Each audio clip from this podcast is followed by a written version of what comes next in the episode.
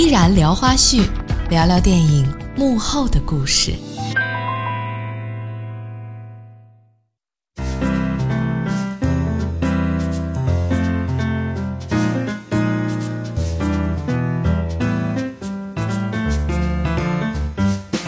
今天早上来到办公室啊，我们同事在算说还有多久过年，然后得出的结论是还有十天就过年了。突然间觉得一晃而过，很快。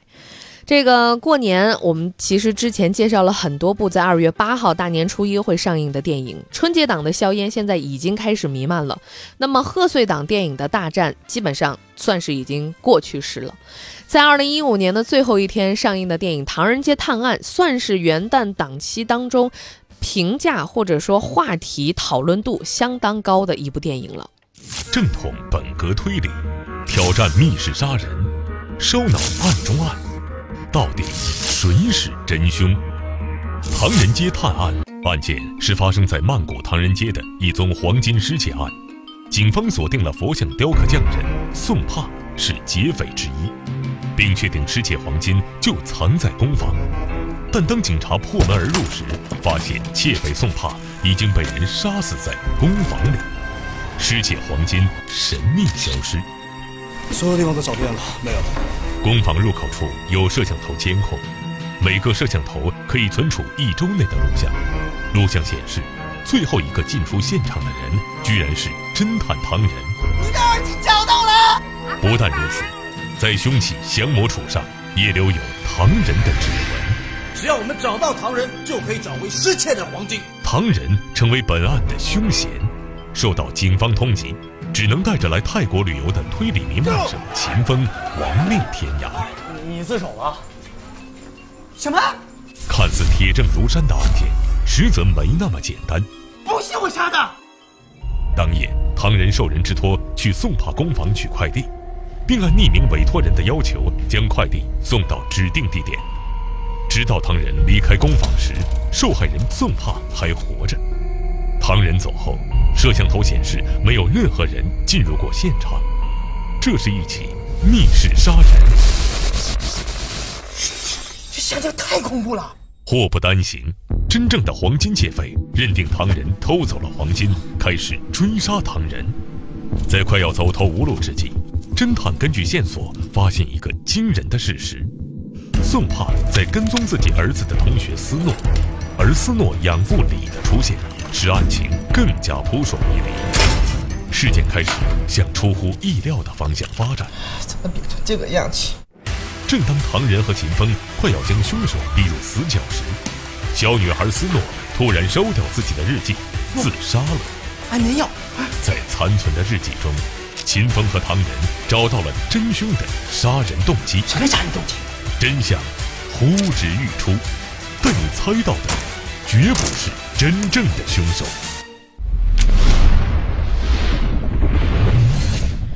看完这部电影啊，有人说被陈思诚的才华折服，路人转粉；有人说呢，演员全体演技在线。也有人说王宝强打开了自己的戏路，还有人说佟丽娅美出了人生新高度，也有人说被小鲜肉刘昊然萌出了一脸血，更有被最后斯诺的扮演者张子枫那个毛骨悚然的笑容吓个半死的。每个人从出生就注定扮演各自的角色，有的是善，有的是恶。你呢？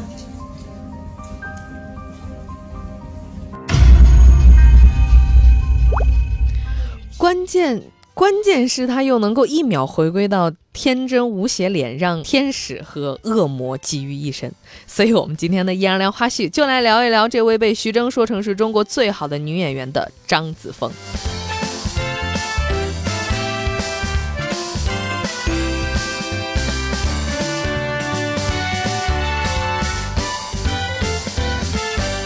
要说这个小姑娘是中国最好的女演员，你可能觉得这算什么呀？她才哪儿到哪儿啊？哪儿轮得到她？但是呢，当你看了她的精湛演技之后，再知道这个姑娘是二零零一年出生的，你会不会觉得她很赞？张子枫可是比同是童星出身的吴磊都还要小一点点。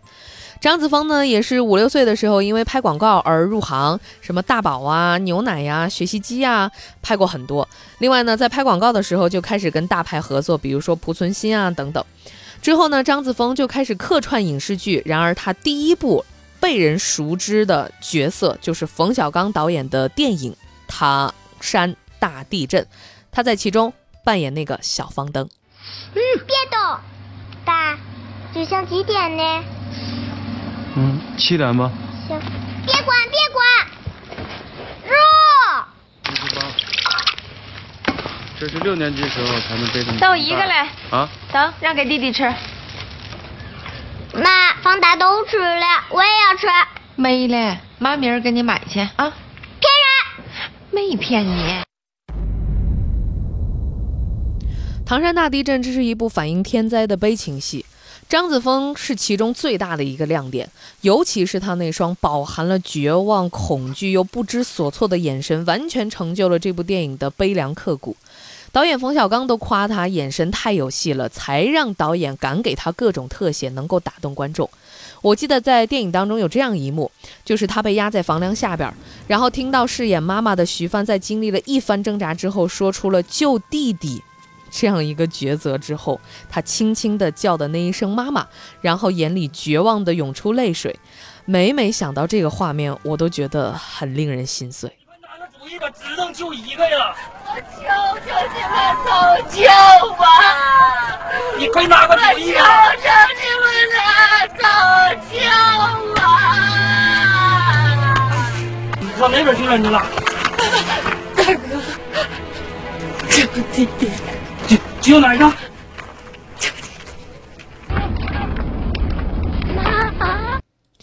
而且张子枫饰演的这个小方登，在发生地震之后呢，就变得性格特别的孤僻，台词也很少。怎么办呢？就全靠他的眼神和表情来完成人物内心的转变。孩子刚到，有些不适应，别急。哎，你说这走了一路，我都没听见他说一句话，他会不会是哑巴？哎。别瞎讲了，这小猫小狗捡回家了，还是两天不吃不喝的，更何况是一个死里逃生的孩子。后来呢？徐帆说，他看着化妆之后的张子枫，就会忍不住流眼泪。他说，这孩子的演技太好了，太真实了，跟他一起演戏不能不真实。所以，也是凭着这部《唐山大地震》的出色演技，张子枫拿到了第三十一届大众电影百花奖最佳新人奖。获得第三十一届大众电影百花奖最佳新人奖提名的是电影《杜拉拉升职记》中的李艾，电影《建党伟业》中的李沁，电影《唐山大地震》中的张子枫，电影《失恋三十三天》中的张子萱，更可怜，电影《辛亥革命》中的。胡歌这一组新人真的很新啊！有七零后的，我们看到李艾；八零后的胡歌、张子萱；九零后的李沁，还有零零后的张子枫。我特别想在这为大家介绍一下张子枫，她是电影《唐山大地震》当中那个幼年的姐姐的扮演者，今年才刚刚十一岁，所以也是我们本届百花奖年龄最小的一个提名者了。好的，究竟哪一位能够胜出呢？马上有请我们的大众评委，请投票！哇，今年最年轻的入围者张子枫，恭喜恭喜！有请张子枫小朋友上台领奖。子枫啊，你可创造历史了，年龄最小的新人奖，激不激动？很激动，想和大家说点什么？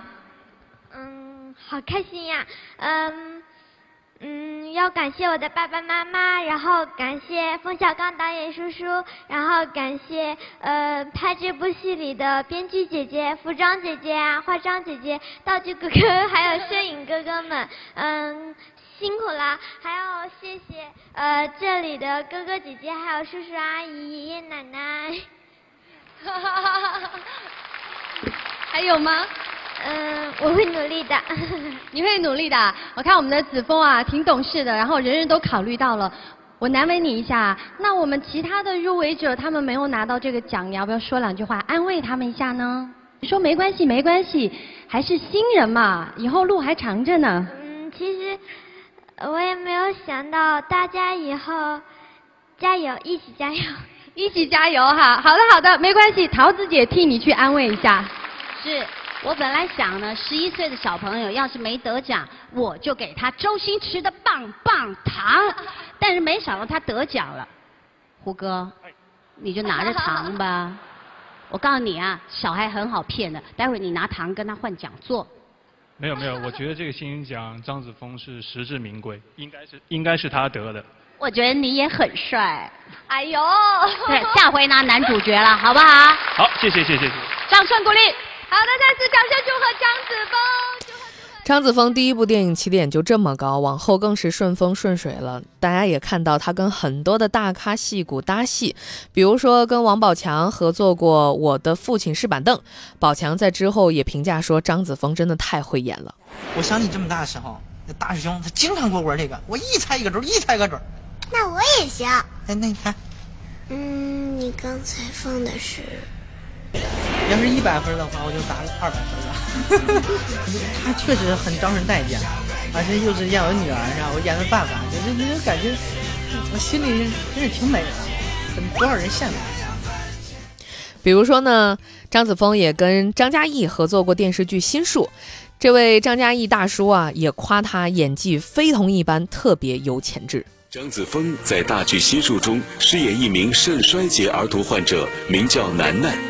每周都要透析三次，但是却十分善良坚强，病情一步步恶化，除了换肾别无选择。相信此次张子枫的表演一定也会让大家再度心生疼爱。楠楠，怎么样？你告诉叔叔，头晕吗？有点头晕。恶心吗？有点恶心。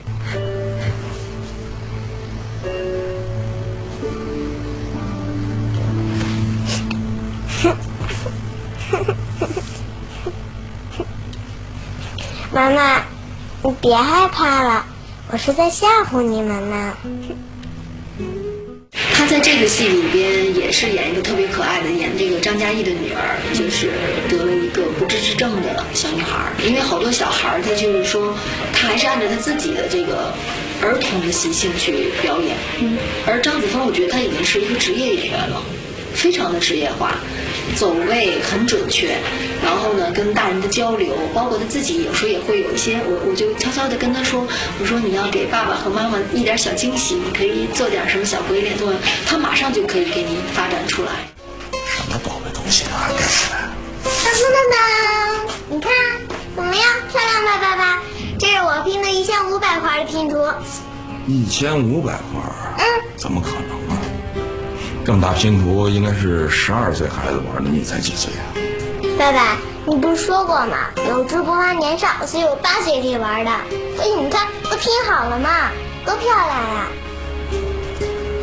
娜娜，嗯，上帝在为你关上一扇门的时候，一定会同时在为你打开一扇窗户。你要把这幅拼图拿出去告诉别人，说是你拼的，肯定没人相信。再比如呢，在一三年，张子枫跟徐峥合作了一部电影，叫做《摩登年代》。张子枫在里边饰演一个古灵精怪的小女孩丢丢。中间有一场戏，就是为了不让交警罚钱，然后一本正经的编瞎话，诉说自己悲惨的身世。有一段这样的戏，张子枫饰演的这个小姑娘丢丢，她的台词形体收放自如，就像科班的演员一样。嗯，很多职业演员都佩服的不行。我们来听一下这个片段啊。驾驶本，行驶本，倒车镜呢？在这儿。罚款五百。哎，小孩不懂事，反光镜被他掰下来了，我正要去修呢。你修是应该的，罚也是应该的。这是我自己弄的，跟他没关系，是我自己弄坏的。你看。你弄坏的也得罚他，知道吧？跟你有什么关系？哎，哎他没钱，我有钱。对，哎，不是我我我你干什么？袭警了是吧？要？我说你把这孩子弄走啊。不，我们家真没钱！我们家零用钱都是他管的。我说你这种人，我一天见一百多次。我都跟你说了，我都跟你说了，不要往福利院里捐钱，你还要捐。我都跟你说过，那路边的乞丐他们都是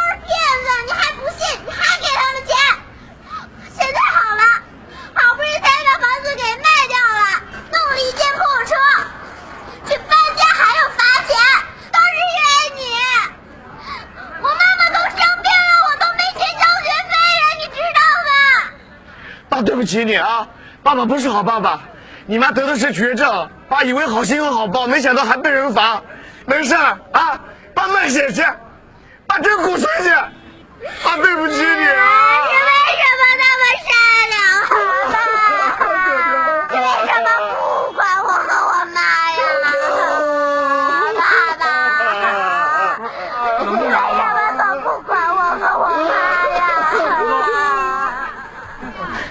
驾驶本、行本还给你们。我呀，我这儿还有还有点二百一十块钱。这怎么好意思呢？我这点小意思，你赶紧拿去应急去吧。啊，你你们还有急事呢，你快快快快快走吧。你们谢谢警察叔叔。谢谢谢谢客气了，哎呀，太不容易了这个。哎呀，真哎，懂事儿的孩子。这个《摩登年代》这部电影演完之后，徐峥直接评价张子枫是艺术家，是中国最好的女演员之一。我不知道这个这个小朋友是从哪里来的，为什么会会会会出现这样一个这个小小的艺术家啊？嗯，在我看来，他是一个艺术家，而且呢，只有当他另外一个孩子出现的时候，你才感觉到哦，原来他其实还是一个孩子。张子枫无疑是我碰到过的那么多的小孩，或者说是我们能看到那么多的小孩当中，嗯，最具有天才的一个。首先，我觉得他的心智很成熟，就是当我们大人在一起工作的时候，就是他基本上完全能够进入一个专业的演员在剧组里面的一一一，就是一种工作状态。然后跟他讲所有的这个技术调整的问题，这个只要讲一句，就只要简单的讲一下，他马上就能够明白。那说到戏来说，我觉得简直就是一个。艺术家，因为他那种天然的这个感受能力啊，就是孩子般的这个纯真，完全全部都融合在一起。呃，我不知道他长大以后会不会干这一行，但是，他无疑是中国最好的女演员之一。再比如呢，在电影《宫锁沉香》当中，虽然这部影片被很多人评价为是烂片，但是呢，张子枫在其中扮演的那个小沉香饱满灵动，被导演潘安子赞叹是演戏神童，那种纯粹和质感就是活脱脱的小周迅。以及在电影《同桌的你》当中，他饰演的少年时期的周小栀，甜美干净的笑容，文静又胆怯的模样，完全完美的还原了少女的单纯和青涩。如果说张子枫之前演的乖乖女都有一点本色出演的意思，那这一次在《唐人街探案》则会刷新大家对于她的演技认知。她所饰演的这个斯诺，身世坎坷，性格复杂，有超乎年纪的心。成熟的心智，平常看似一只人畜无害的小萝莉，但实际上却是心思缜密的终极大 boss。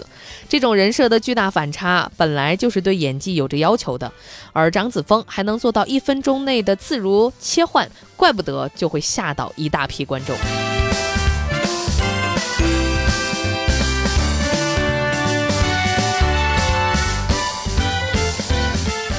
所以啊，你看这零零后们都已经崛起了，大家有没有觉得压力山大呢？希望张子枫这位灵气少女快快长大，也期望她的下一部作品。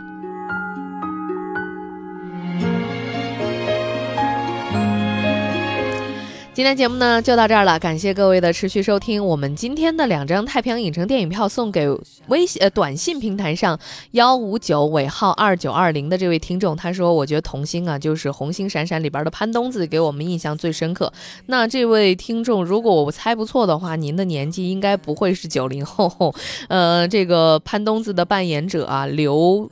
呃，祝新运这位演员是一九六二年出生的，确实潘冬子他这个形象让很多观众印象深刻。那接下来我们工作人员也会跟您取得联系的。嗯，感谢各位的收听，明天中午十二点再会了。完美的小孩，满足所有人的期待，你却好像格外欣赏。我犯错犯傻的模样，我不完美的梦，你陪着我想；不完美的勇气，你说更勇敢；不完美的泪，你笑着擦干；不完美的歌，你都会唱。我不完美心事，你全放在心上这不完美的我你总当做宝贝。你给我的爱也许不完美但却最美。